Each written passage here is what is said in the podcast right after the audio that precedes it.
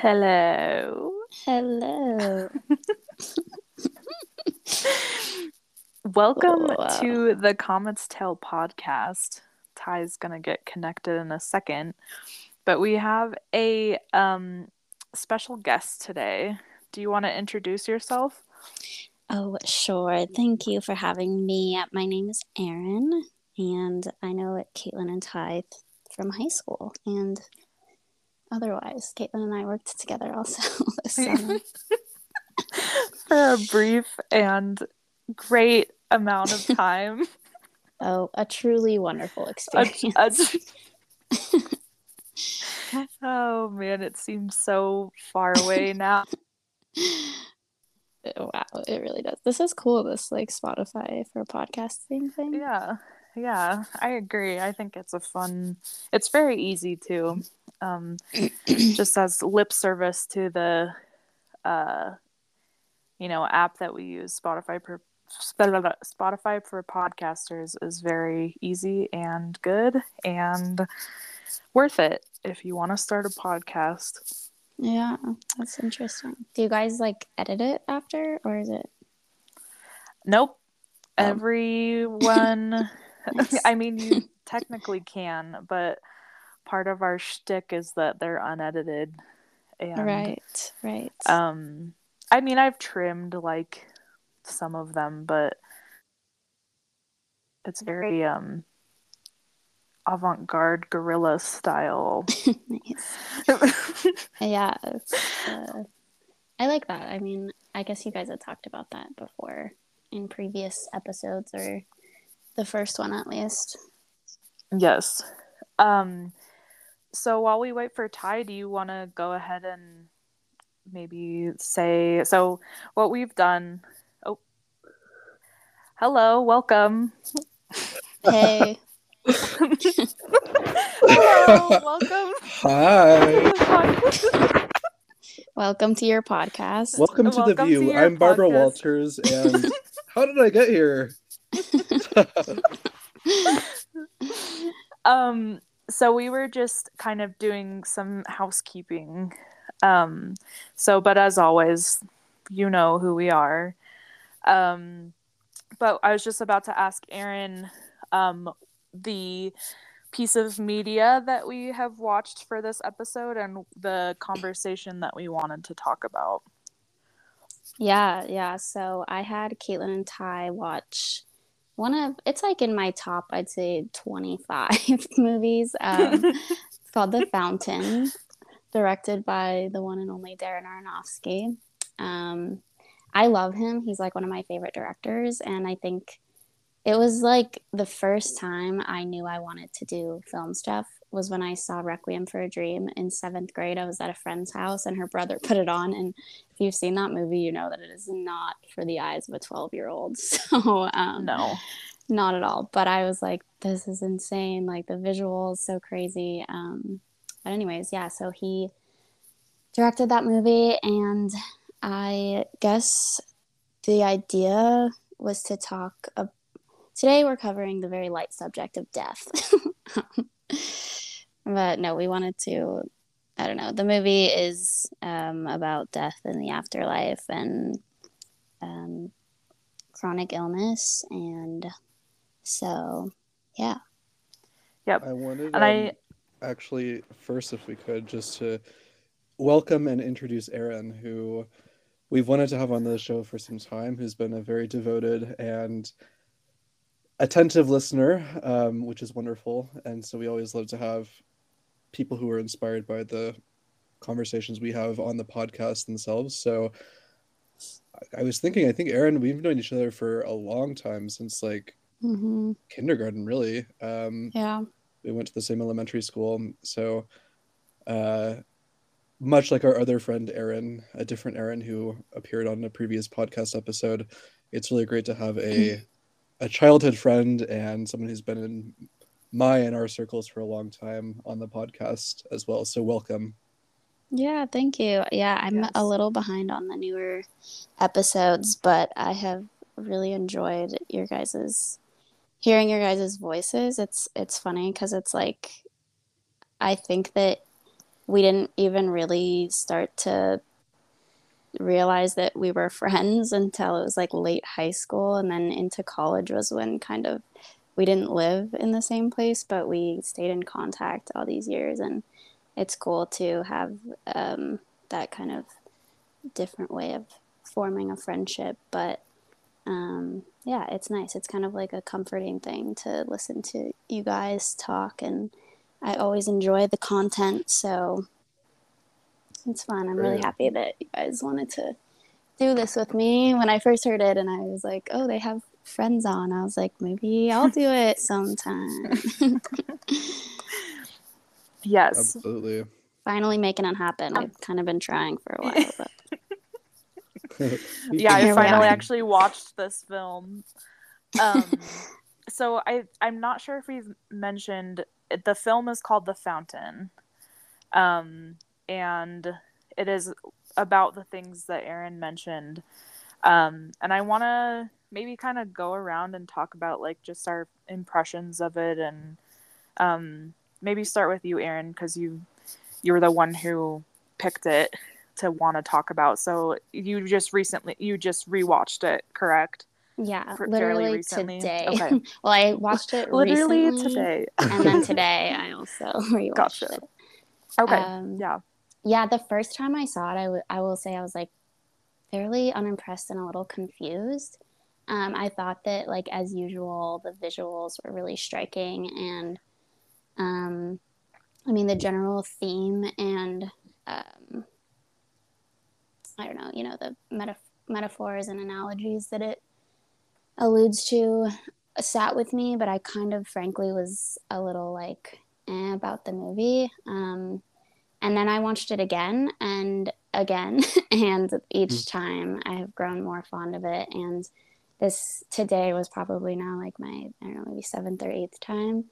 Um, and yeah, I, I think I find new things to like about it. And um, I think when you know what's coming in any movie, there's maybe like a different appreciation for it and you see things you didn't before because you're not paying attention to the plot or like thinking about the ending as much as you are um, seeing the little things. So yeah, I don't know. I um I kind of relate to some of the feelings that are uh, captured in this, and so I kind of think that that's a big reason why it it sits with me so much, which we can get into. But yeah, I am curious to hear your guys' impression. I saw your Letterboxd review, Caitlin. So yeah, um, yeah, Ty, go ahead, and then I'll we'll just do it that way. Sure. Yeah. Um, maybe also to give a little bit of a sense of the plot. Um, this is a kind of film that's sort of structured in a very layered way. Um, there's kind of a variety of intersecting plot lines and storylines happening simultaneously. Um, but the kind of spine of it, or the kind of backbone of it, centers around this relationship between uh, two people, Tommy and Izzy. Um, Tommy is this kind of cutting edge experimental doctor who is really interested in finding a kind of I don't know what would I call it like a kind of fountain of youth, but in modern medical terms. Um, something that can allow people to overcome all kinds of very severe illnesses um, and perhaps even kind of find a hack or a kind of a workaround around around death basically. That's his occupation. At the same time his his wife his partner izzy is passing away of a terminal illness a kind of brain tumor. Um, on top of this, she's also uh, written a manuscript that's almost complete about the story of a conquistador um, who's trying to save Spain in the face of the Inquisition. Um, and is kind of commissioned by the Queen of Spain to go to the New World and to find some sort of elixir of life that will somehow revive Spain um, and kind of cure Spain of its its kind of social and political ills.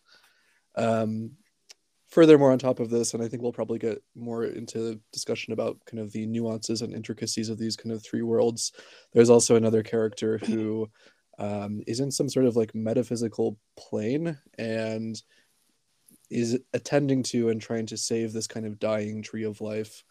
Um, by the way, also um, both Izzy and Tommy are kind of iterated as characters in each of these three sort of layers of plot that are happening at the same time.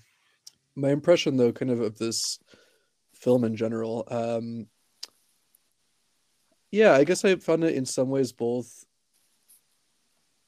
very striking and very thoughtful, and I, I was really impressed by the kind of intricacies that happen in this film, and I had the sense also that it's a film I would like to watch a couple of times more at least. Um, mm-hmm.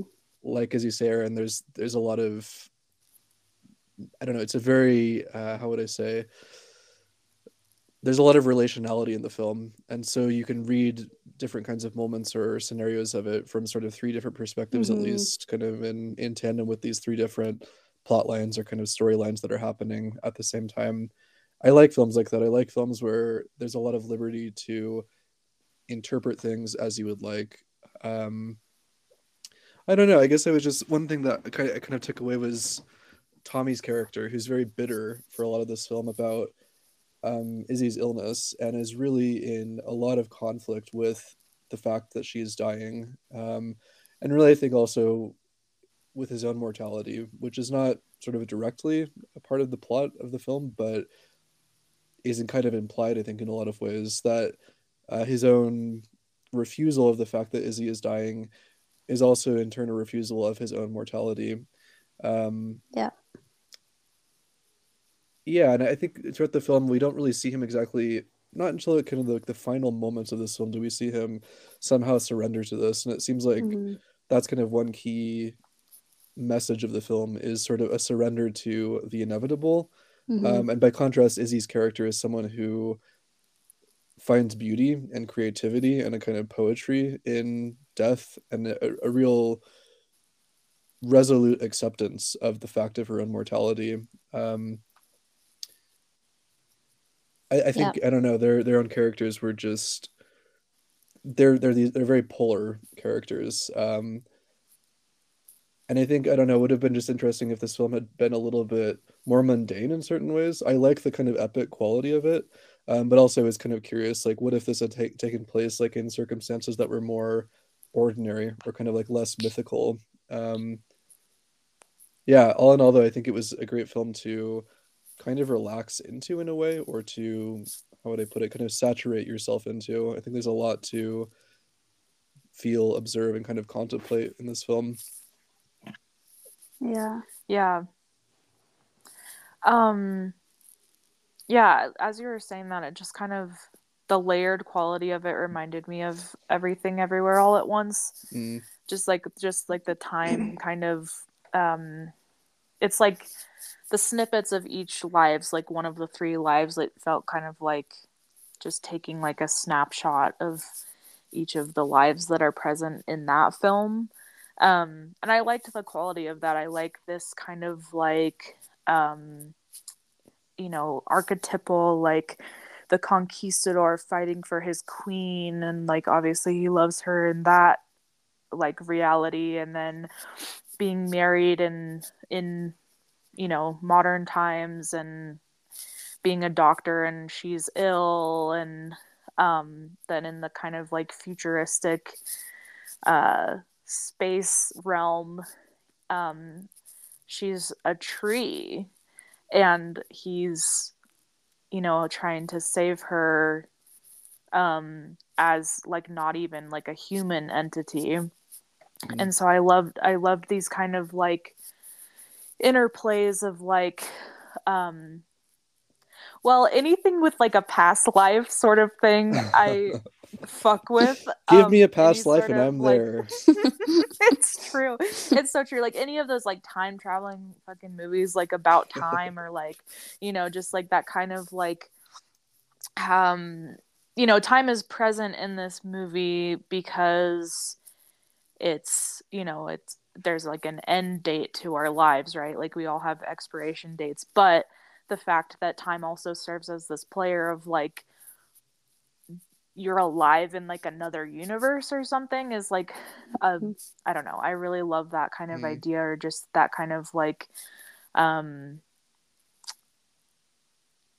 offer that this film gives of like yes they're they're married and she's ill and gonna die and he's a doctor fighting for her in this life but that doesn't mean that they haven't had other lives together and will have other lives together i think like kind of just was i mean it was odd the way the way that it's treated is like not fluffy or um, saccharine in any way, but it is somewhat comforting in a kind of odd, um, all encompassing way. And I, I think that's what I liked the most about it. Um, I gave it a, I think a three and a half on on Letterboxd. Um, and like I don't know, I think to echo both of you, I think maybe I, I would get more out of it if I watched it a couple more times. Um, but it was just that I part of what I couldn't get past was that it was just so 2006, you know, just like with like the um the visuals and they I mean some of them were really like super cool. I'm thinking anything but like at the tree and all the flowers like burst from him and like he's like being eaten by the Mhm. earth but Mm. um like i don't know i just there like it was just a little bit cheesy like just a bit too cheesy for me to like be completely enthralled with it i guess um Mm. and i don't know it was very clearly like to speak from it from like a film you know quote unquote buff it like i it was very aronofsky. Mhm. um it definitely had that like aronofsky tone. Um which i've seen requiem for a dream. It's been a really long time. Um i've seen other films of his and it that i could see the tone that was present i'm not like i i don't dislike him but it's he's not like my super favorite either um but i would just say like as a film person that tone is very the uh, the auteurship of him is present in this film yeah, totally. Yeah, I think he's definitely like a he has a specific filmmaking technique and visual. I was just thinking, it reminds me of like at the end of Lord of the Rings, The Return of the King, where Frodo's like waking up from his near death experience and like long journey, and there's that uh, very angelic lighting when they're in Oh yeah. like, Rivendell, and like it's very washed out, like beauty, like the beauty filter. It's a very beauty filter film. There's a lot of It's Mm. like It's- the it's- white it's a vignettes yassified- everywhere. yeah yes, Yes. yeah, I think to Um, kind of like speak on that. um the cheesiness part of it, Caitlin. Um, I mean, really, like I interpret a lot of this film to be a love story, and I think there's something to be said about the way he writes how much um, Tommy's character loves Izzy, and that also makes it really sad and Mm. um yeah I, just think that like you know when you put if you were to like put yourself in his shoes it's this sort of like he feels like alone in this like journey of trying to save the person he loves the most in the world and she's like ready to die. And it's really it's really quite sad but it's um it's also kind of like a beautiful love story between you know Mm. someone yeah and i that's think dealing with something that's like so so so bit so much bigger than what like he could even imagine and she's Right. like going through that on like this solo journey yeah yeah i think they're both you know they're on their own journeys in their own ways right? Like she ha- she has to be the one to face dying. Yeah. And he's the one that has to face losing her. And um i think it's really i think part of the movie too that the kind of sharp moments that were the most sad were like he is so close to finding a cure in each of these realities like literally moments before death in mm-hmm. each of these realities that it's like inevitable mm-hmm. like the timing was just like not correct for like something to happen and i think that's like maybe the saddest part of it all is like he you know at the end he like gets the the seed or whatever like we we uh, interpret the he went out and got what he was looking for and it's already too late yeah mm. um and so i think that's you know kind of like a big part of this film too is like um maybe the theme of like I don't know, like doing the journey anyway, or like finding, like finding the, the antidote, um, mm. but it's all for naught. Like a kind of like it's all for fucking nothing kind of vibe, which mm. that's like a horrible, scary thought. Like that's like the worst thing ever. It's like, okay, so just go through all of that for literally no reason. Mm. Yeah. And like maybe not maybe not for no reason, but you know, cuz apparently like in his in the modern day times like he he's found this cure and like obviously that's going to help people, but it can't help the one person that he wanted it for. Mm-hmm. And that he mm-hmm. keeps saying that he wants it for. Like he's he's working so doggedly for her. Right. And all the meanwhile, he's like losing time with her while she's still alive just because right. he's like so dead set on this this thing to to try and reverse the inevitable frankly yeah. yeah well they have like i'm really struck by these two very different attitudes towards death that they have. Like on the one hand yeah tommy characterizes death as like it's a disease like any other that has to be cured. It's a problem. It's an inconvenience. It's a, a bad thing. Always. And on the other hand izzy sort of relates to death more blissfully or much more blissfully and i think sees it as and this is kind of also like iterated in the the story that she writes that kind of comes to life in mm. that layer of the film but death is a kind of union with god or i don't know a union with totality um and is actually therefore something peaceful and kind of um I don't know, brings about a kind of awakening with it. Death is actually, it reveals a kind of beautiful truth that's sort of just underneath things all of the time. Um, and she's very, therefore, she can relate to death very peacefully and fully and wholly. Um, and yeah, by contrast, Tommy hasn't really made that connection, and so approaches it approaches things with a great deal of fear. Um, and this kind of fix it attitude. Um, he sees death, you know, the most natural and inevitable thing as a problem, um, which is a, I don't know, on the one hand, like a, a, logical but also a very funny way to relate to death in a lot of ways. Yeah, especially as a doctor, it's like this mm. kind of like interesting um, paradox. It's like I don't know, something you see every day probably, but you also I think it's it mostly like comes down to his love for his wife and the the wanting like he says at the part where she's like telling him like it it felt I felt ready and it felt good and I wasn't scared. He's mm-hmm. like I want you to be with me at that, you know, and it's like this kind of selfish attitude because he just doesn't want to let her go but mm-hmm. he knows that he knows that the the inevitable is coming but it is like he just wants her there. So yeah that's a a good point. Yeah.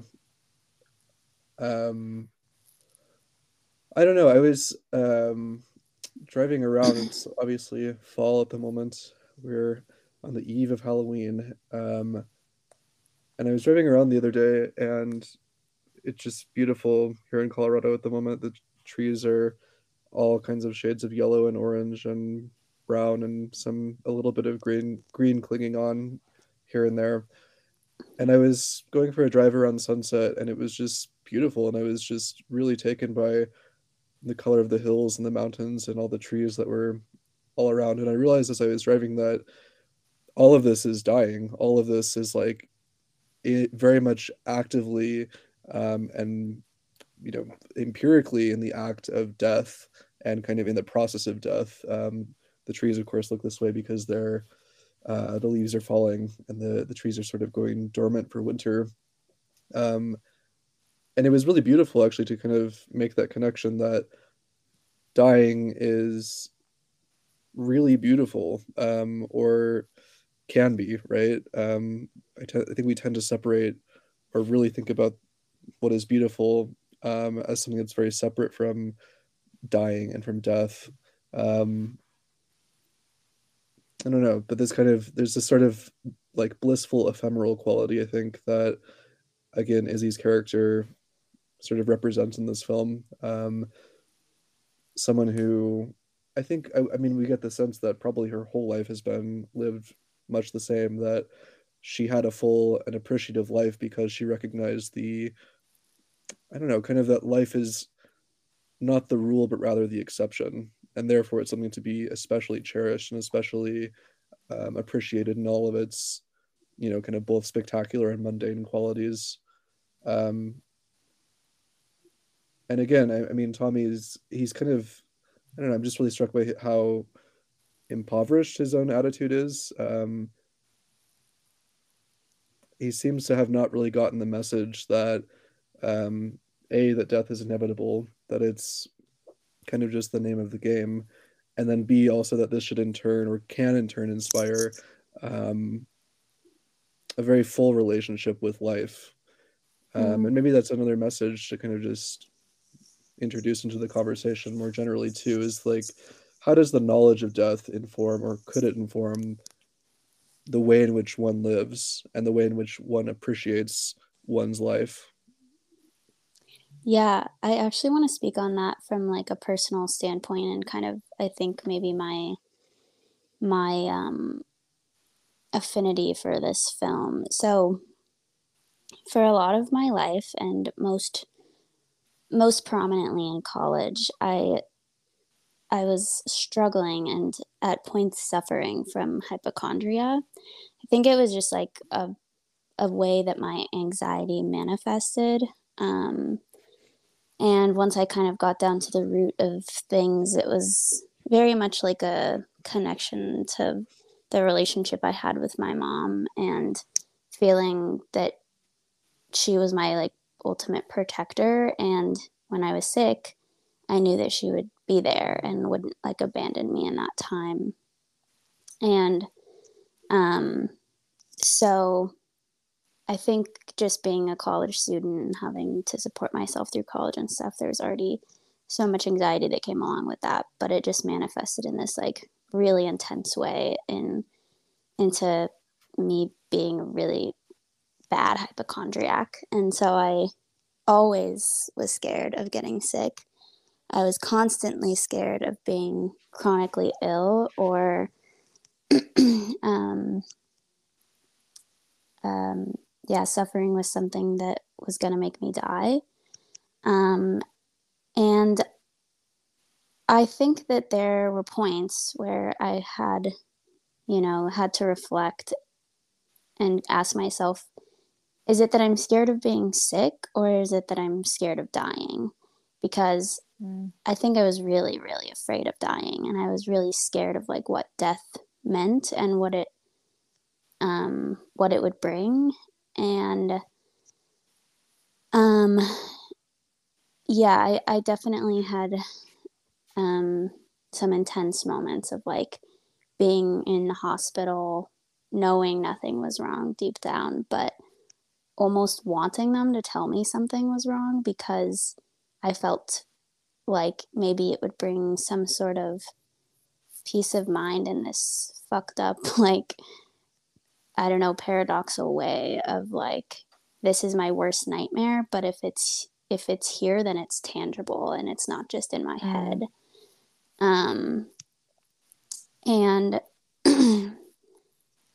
I luckily worked through that, um, I guess, mental illness um, and have since done a lot of reflecting on that time in my life. Um, because I guess like to the people that were closest to me at the time, they really saw the the worst of it. Um, but I didn't really at the at the time I wasn't really able to like fully, you know, comprehend and like grasp what it all meant and like why it was something that I struggled with so much. And so now that I am much better and don't struggle with that as much, um, I can kind of reflect on how it has affected me and what it means for me now and moving forward with a better um, state of mind and like ways of handling my stress and my anxiety and um, also just general like sickness. I mean, it sucks to be sick. And um,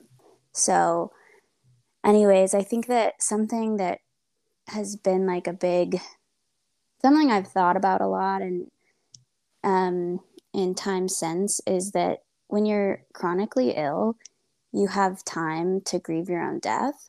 And I think that that's like a really interesting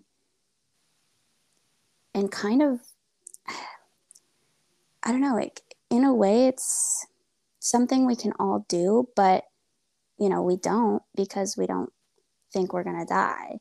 Um, or at least we know we're going to die, but we don't think we're going to die right then. And so, in a way, it almost feels lucky that people get to do that. And you really see that with Izzi's character is like she's scared but and struggling, but then you know she's learning all of these things about death and she's um she's ready. She's accepting it. And um i think that that's i don't know in a way the the grieving your own death thing is maybe something that i thought might make it easier like when i was saying i almost wanted them to tell me something was wrong it was like well then at least mm-hmm. i get to have this knowledge and then I can sit with it and think about it instead of just you know wondering when when is my time when is my time mm. what's it going to be for me like you know and always having these kind of like horrible morbid thoughts of my own death and stuff instead of having this like knowledge that like this sickness is the thing that's going to kill me so now I can take that and move forward with that knowledge instead of the you know the unknown and that's i guess what it really comes down to is the fear of the unknown mm. Mm.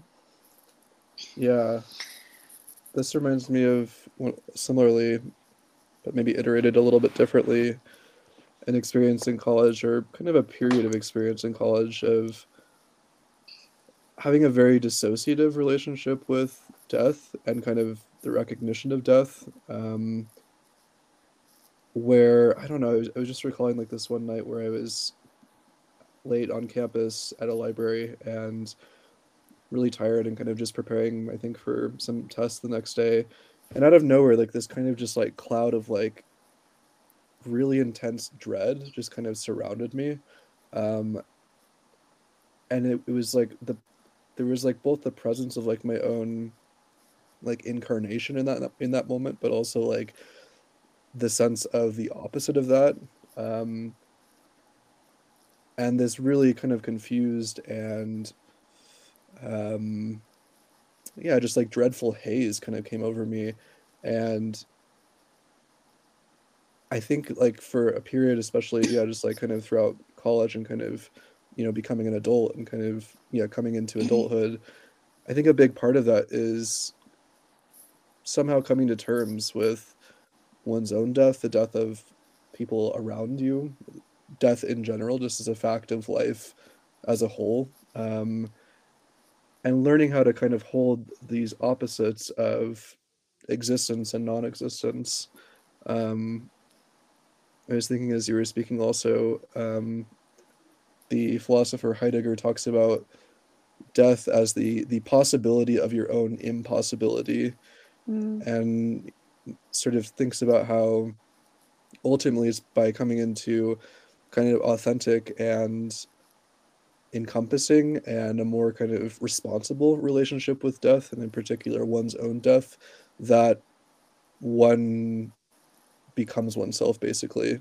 That only until there is a kind of full and sincere acknowledgement of that and appreciation of that, um, only then can one become what one is. Um, Mm-hmm. And I think I'm just thinking like culturally also like uh, certainly in North America and like in the US especially how we have a very divorced relationship with death. It's something that's out there, it's away, it's bad, it should not be seen or talked about or touched. You know, it's um it's just the antithesis of a lot of what we take everyday life to be, or at least that's the story I think that's told. Um, yeah, in North America. Um, and I think really the opposite is true. And one thing again that this, one gets at is the the deep presence of death in everything and in every every part of life. It's it's um, life is only made possible by death. Also, um, Mhm. or life is only life because there is an opposite of life. Um, but an opposite that's not so separate, but rather just the kind of converse side, I guess, of life. Yeah. Um, Yeah. I want to go back to what you were saying about kind of becoming full in your own. um, a lot of oh, through this movie, I was thinking a lot about the line. Of course, I would bring this up just because I'm me, but um, in Jesus Christ Superstar, there's a line where he says, um, I, it's in one of my favorite songs actually, but he says to conquer death you only have to die. And Mm. by, you know, by uh, embracing death, you know, in the story like the story of Jesus notwithstanding, y- you've done all there is to do. And the the a lot of us fear so much is the only thing that is sure to happen to us eventually Mhm. Mm. and we spend our we can spend our whole lives being afraid of it or we can you know put it out of our minds for the time being which i think most of us culturally that's what we do is we just forget that we're finite beings and we live our lives until it, that end just becomes apparent or like i don't know. There's uh, I, not that i i don't think i am this way or i don't think that it's necessarily like a gift or whatever to be this way but i think there is like there has to be a third way of like or you know more than third way of kind of embracing just that reality um in a not scary way. I think um i think it's really interesting that it's so present and yet we still fear it so much. Mhm. um and i don't know i i recently like not recently but just kind of my life like i'm super interested in mediumship. I'm super interested in like just quote unquote the other side. Um and you know as i think both of you know um I wouldn't say that my dad is terminally ill. I don't think it's at a point where I feel comfortable saying that about him.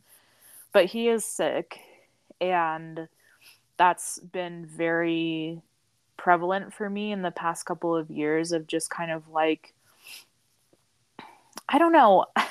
it's like I well I told my mom, not him, the other day. I was like I was like you better like get a playlist of songs that you're gonna like throw to me from the other side or like just you know create your list of Mm. shit that i need to be on the lookout for like it needs to be like figure it out so that i can have a playbook for when you're gone basically Mm. and this is like i i also want to share i think i've told you guys this story both separately um and i'll try to make it kind of like a quick um not drawn out version of it. Um i just think it's cool and i think it's a different way to think about death. Um like a not necessarily more lighthearted version but just like um anyway so i was watching tv with my mom one night and she really likes the show bones. Um it's a detective show for those of you who are unaware. And uh, bones is like this super skeptical detective and she tells her partner her detective partner she goes death is very final booth.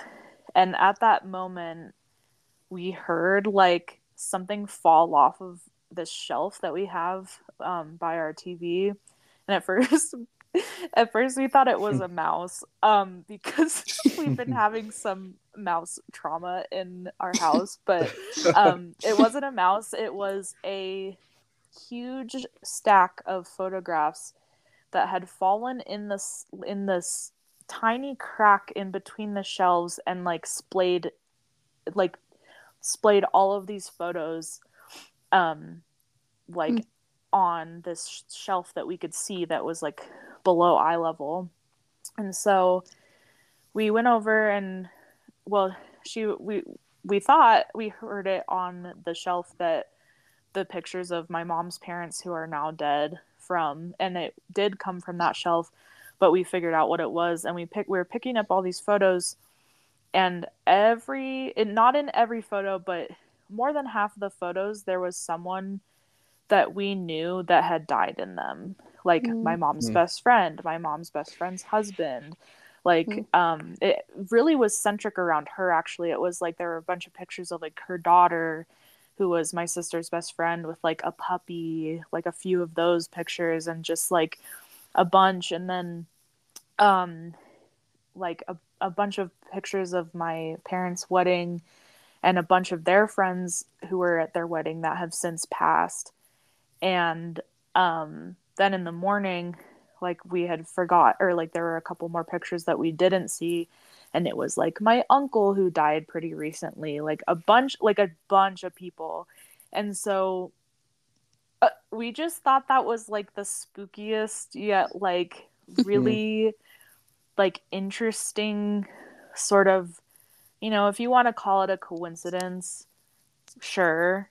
But the fact that it fell exactly when she said death is not final booth or that mm. death is final booth our reaction was okay that's like all of our friends and family being like bitch no it ain't like like we we're about to show you like we're still here you know? Mm. um so you know little if you want to take that as a halloween spooky story then cool but we took like we it was spooky but it wasn't scary. Like it wasn't there was nothing about that that was like scary mm. to me. And just like I don't know. As a kid, I was like very. I, w- I was scared of like the idea of like ghosts and like spirits and like dead people coming back and whatever. but like when you live long enough, like all those people are like people that you loved mm. and mm. like still love and um you know not to be cheesy but like I, it makes me think of like the quote grief is just love with nowhere to go.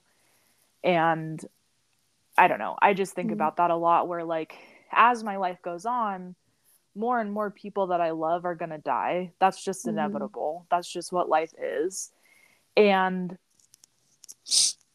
it's of course that's going to be sad. And of course that's going to be like super super fucking painful. But i think it's what we do in the face of that inevitability that you know, as Ty was saying about how the character Izzi treats her life is like, what do we do in the face of that?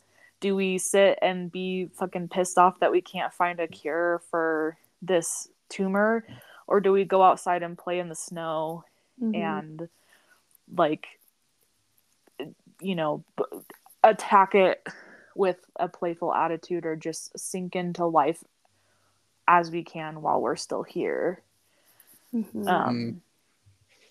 yeah, I don't know. I've been it, this made me this movie and just like like you were saying also Ty like this time of year has just about death a lot and it's not about my own death it's not about really anybody's death it's just kind of like death in Mm. general and like how i don't know it's just interesting Mhm. and not and like and not necessarily in a morbid way it's just like a very interesting thing about reality that we find ourselves facing every day and yet Mhm. we can either push it down Mm. or be scared of it or you know find other ways to to deal with it yeah. Yeah. Also, it made me think of already. A- Another thing is that all of us have already died, and in countless ways. Um, if we think about death in another way as as the end or transformation of things, um, you know, we've all died to who we were yesterday, or a week ago, or the five-year-old child our that all versions of of us us that once worked at the were. bon ton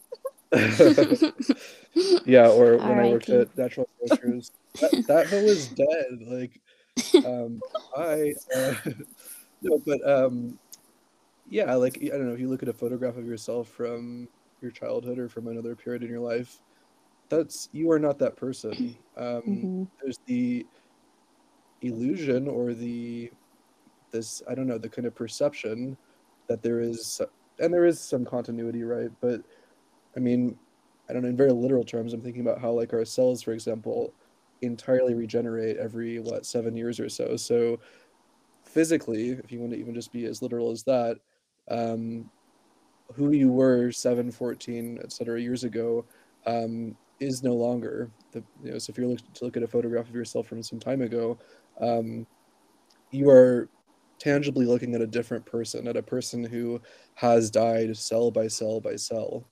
Mm. Um, and I think just to become acquainted like with death or like friendly with death at a more granular level um, is a really nice starting point um, to, I guess, being inspired or being mm, kind of awakened by death.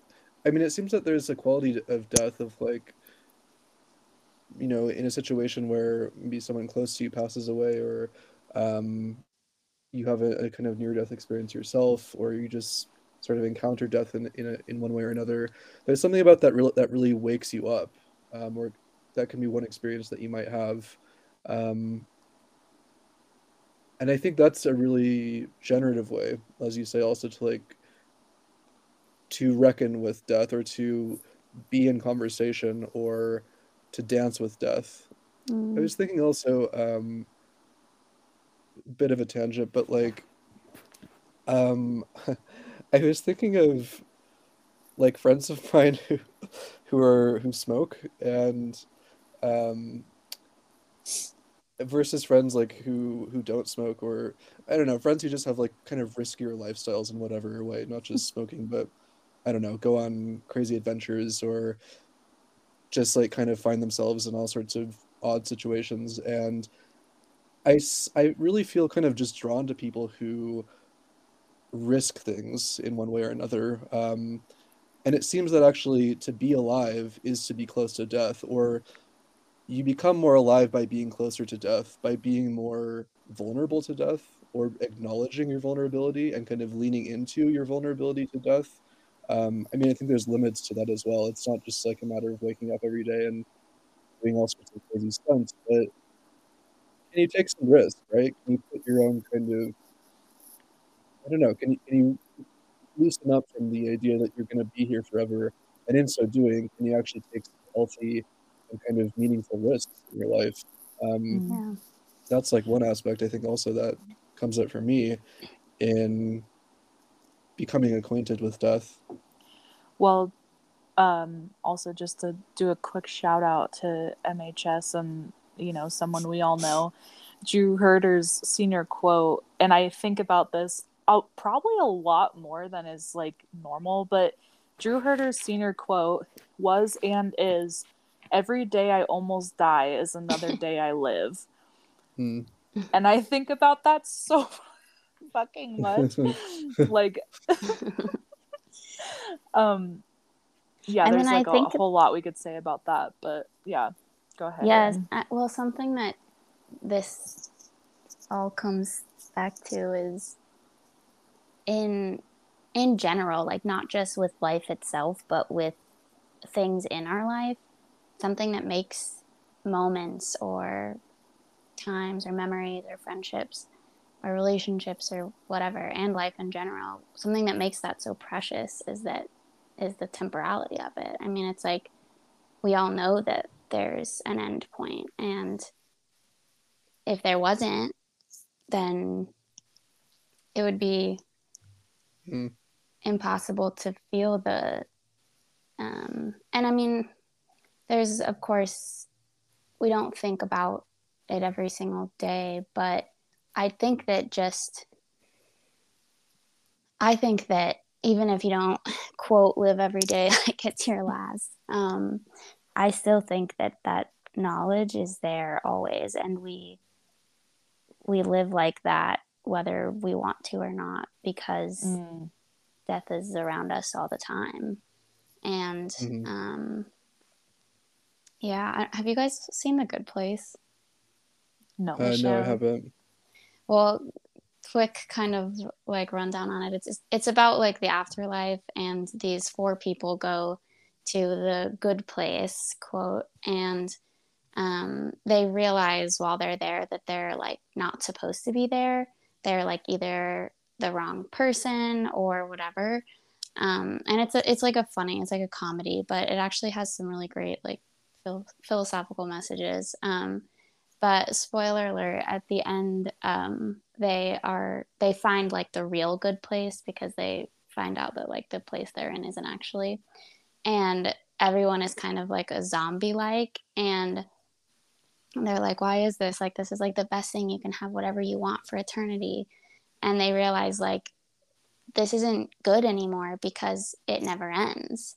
And you might have fun for a little bit with the knowledge that you know you're living in an eternal utopia but um, what would make this better is that there is a foreseeable end and Mm. so the kind of like ending of the show is like they create this like way to like fully dissipate and not like live in eternity and you just like walk through a gate basically to like become nothing and um so everyone that's now in like the good place like eternity ha- is like having so much more fun because one day they can just choose to end that and walk through the gate which i mean it's like a comedy show but i think it is like kind of an, an interesting point and it's it is again to the point of like the temporality of everything is like what makes things so precious and the time that we spend here and with each other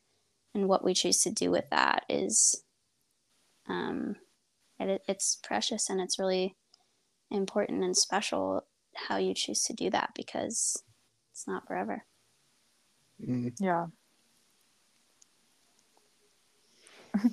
I love that. Even though I used to be I mean I still kind of am when I when I think about it too long, I really like I my mind Mm. starts to freak out and I start to like really not have a good time. Um so I I like the the uh the embrace the the the embracement of getting to have an end because sometimes I'm like when I think about the quote the idea of forever I start to fucking freak the fuck out. So yeah it is Yeah. hard to wrap your mind around like eternity It, mm-hmm.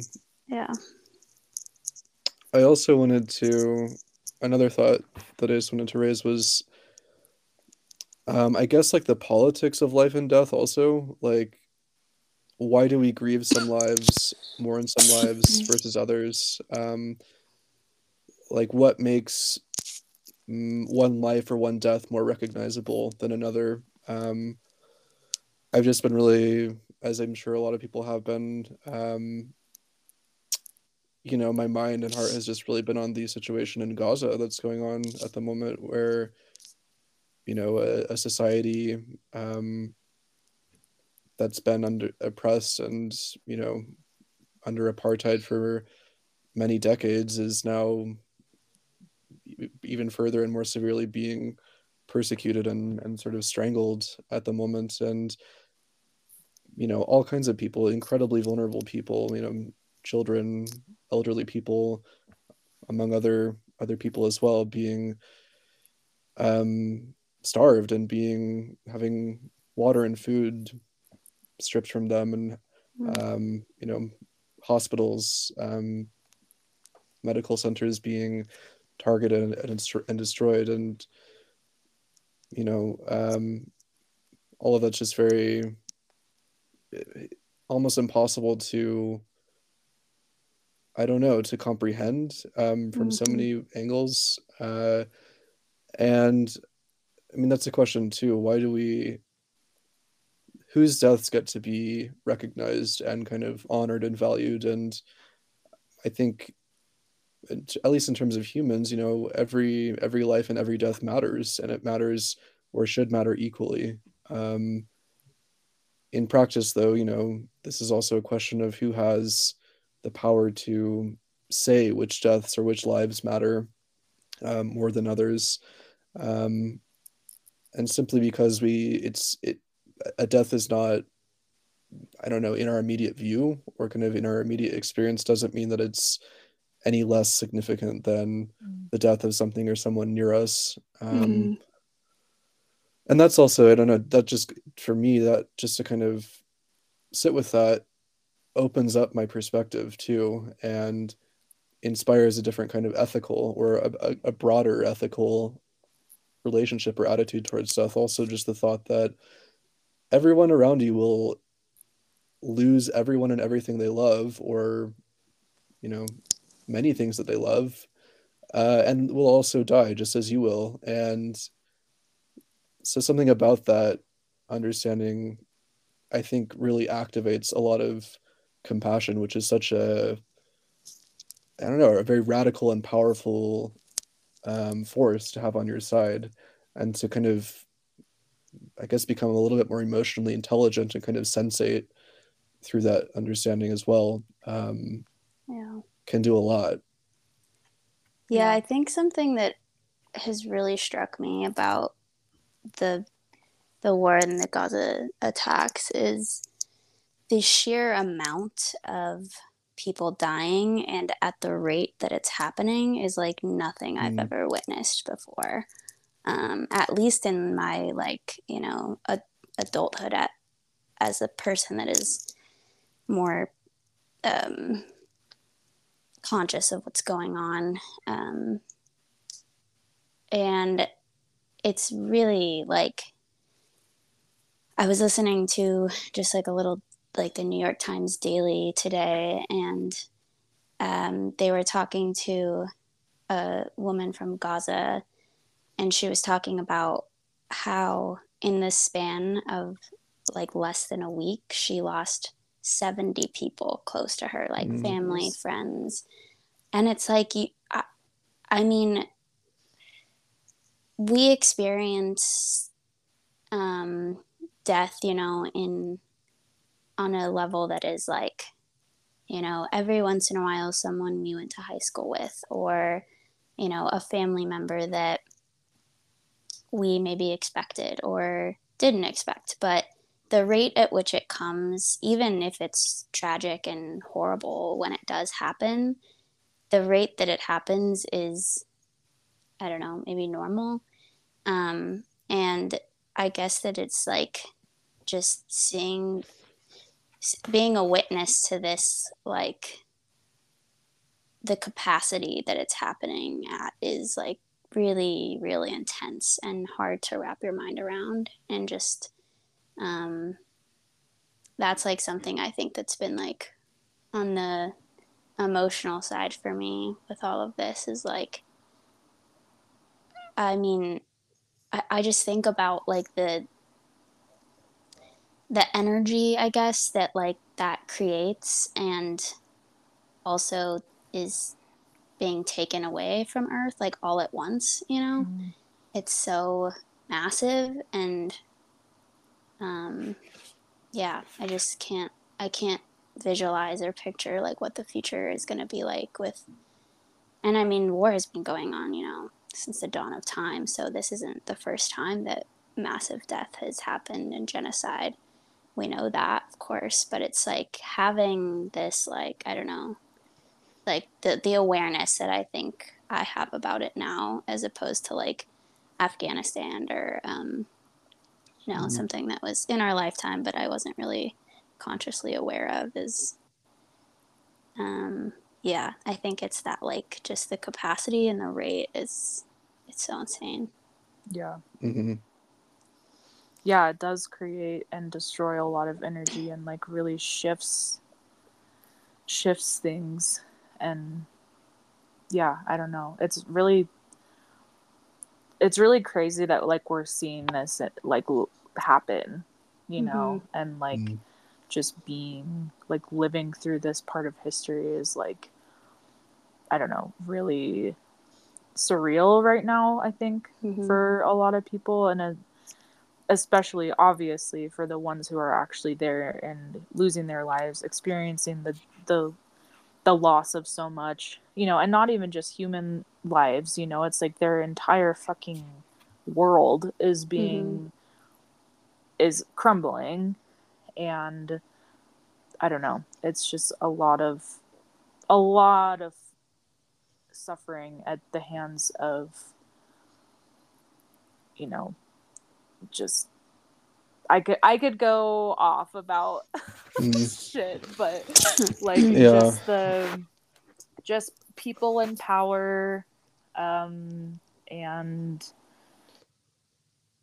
you know, of course, I think we're all all the three of us are on the same page of like, of course, like not condoning terrorist attacks, especially like anti-Semitic ones, but it's gone beyond a quote unquote slap on the wrist. It's like not not good shit going down. Yeah.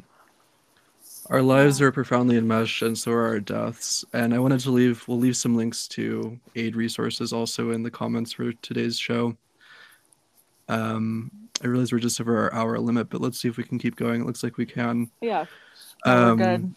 For whatever okay, reason, cool. like on the on the like calls, like the when people call in, we can go over an hour. I don't really understand. Okay. But it's fine. Cool. We're good. yeah.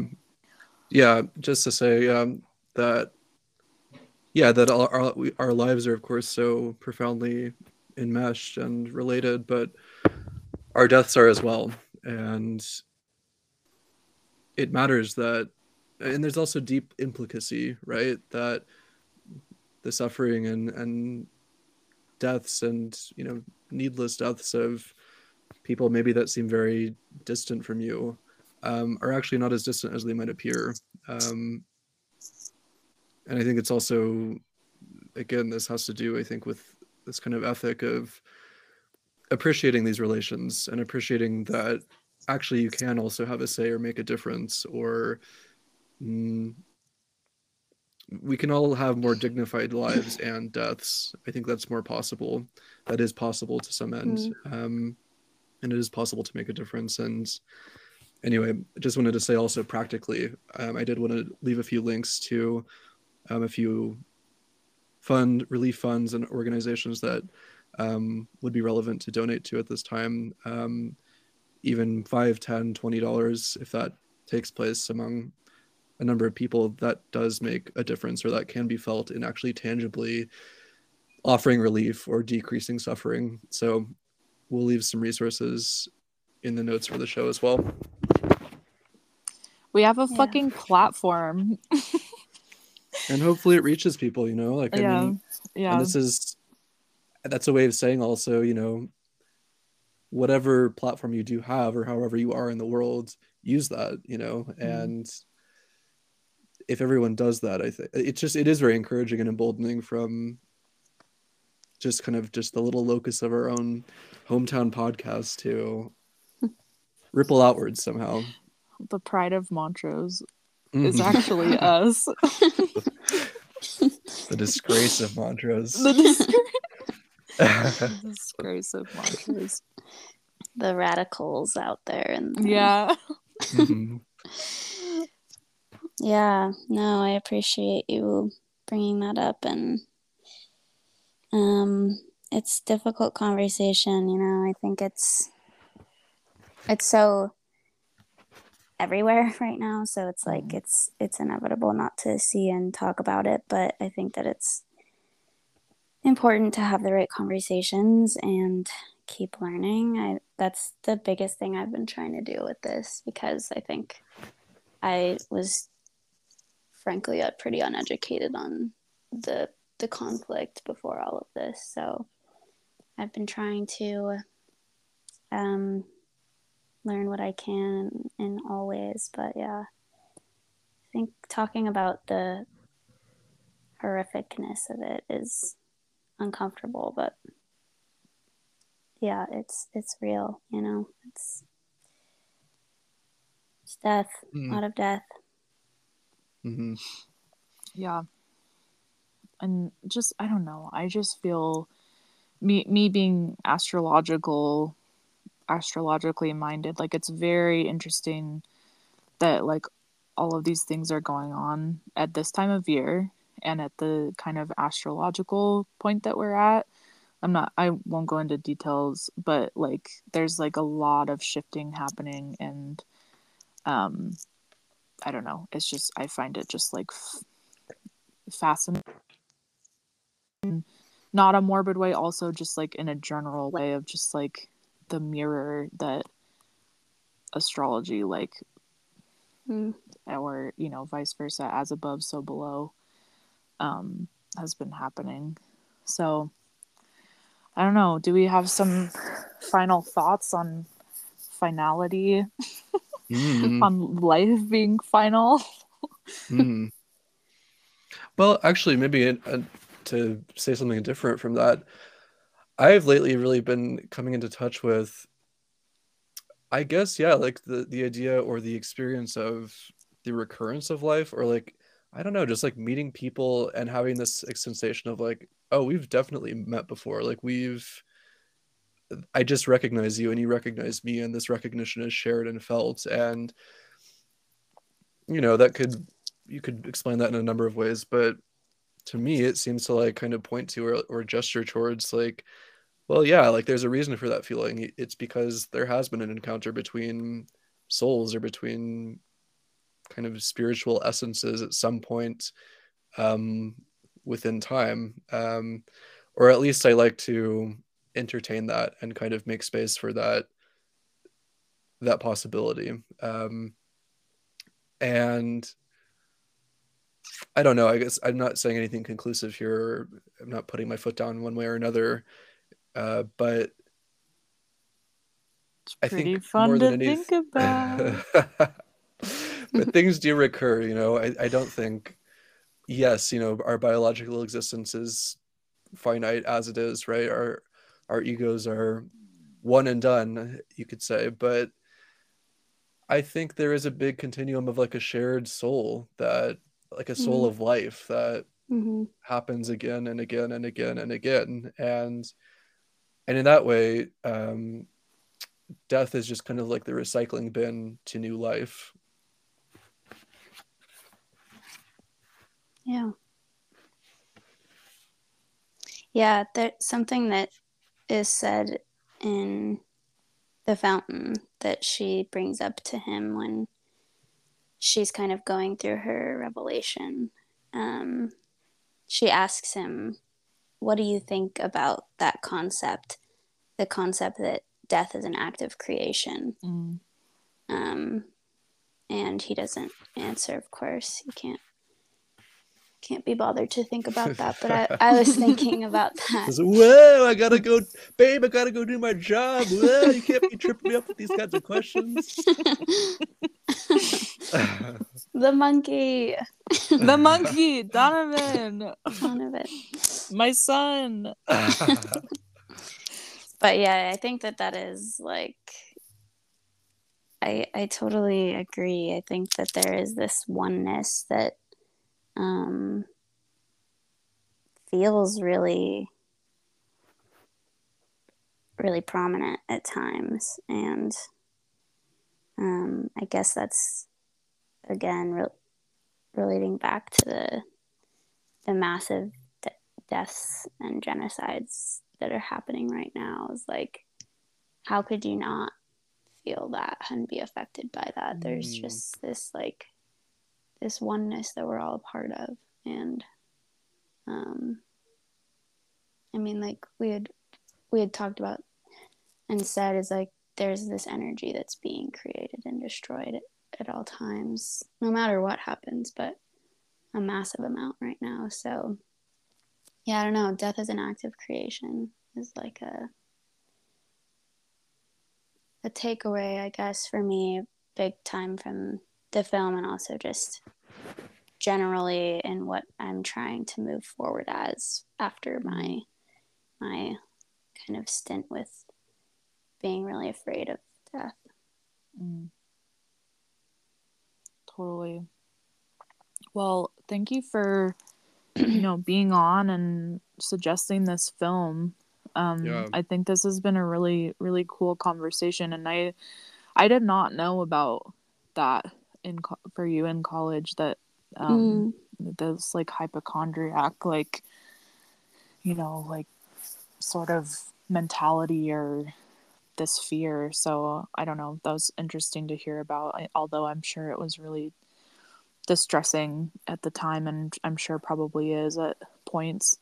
But thank you for sharing that and being vulnerable with that because that was i don't know it's just very interesting and i think poignant for this conversation too hmm Yeah. Yeah. Thank you guys so much for this. This has been fun. It's something that like I talk about a lot more now, much more casually because I have moved past it a lot. But um at the time I think it was like something really hard to to come to terms with, especially if people weren't witnessing it. Like the Mm. people that I was close to and like you know, my roommates and stuff at the time, it was like they saw the worst of the worst of it and um that was hard. I think that that's like something that's hard to explain if you're not seeing it. But yeah, um, I don't know. i feel like I am so much more open to talking about death and just what it means in our everyday lives. So I'm happy we got to do this. I was like, oh, what what topic should I choose when you guys gave me autonomy on that? And I was like, I don't know. There's so many things we could cover that I would love to talk to you guys about, but I think this this was good and fun. I want you guys to like give the fountain another try or two. Um, I mean, it sounds like you guys both had some good takeaways from it as well, but I I will say that like it was like after my third watch, I think that I was like got to kind of I don't know take new things away and um there's a, ju- just a lot of symbolism in it that I think Mhm. is really cool when you get to see it without having to pay attention to the plot as much. yeah totally yeah, definitely. Thanks for suggesting it, and thank you for being present on our show. yeah Yeah, thank you guys so much. Um, and as always, if you're a listener and you're our friend, definitely feel free to approach me and Ty with a subject of your own if you want to come on and talk about it. We're always open for guests. Um, but yeah, this has been the Comments Tell podcast. Thank you, Erin, for joining us, and thank you, Ty, for joining, co-hosting, as always. And thank you for setting up the link by which we have joined this podcast, the Comments Tale of course, podcast. Of the that Comments is. Tale podcast. All right, bye, guys. Thank you guys. Bye. Bye. Bye.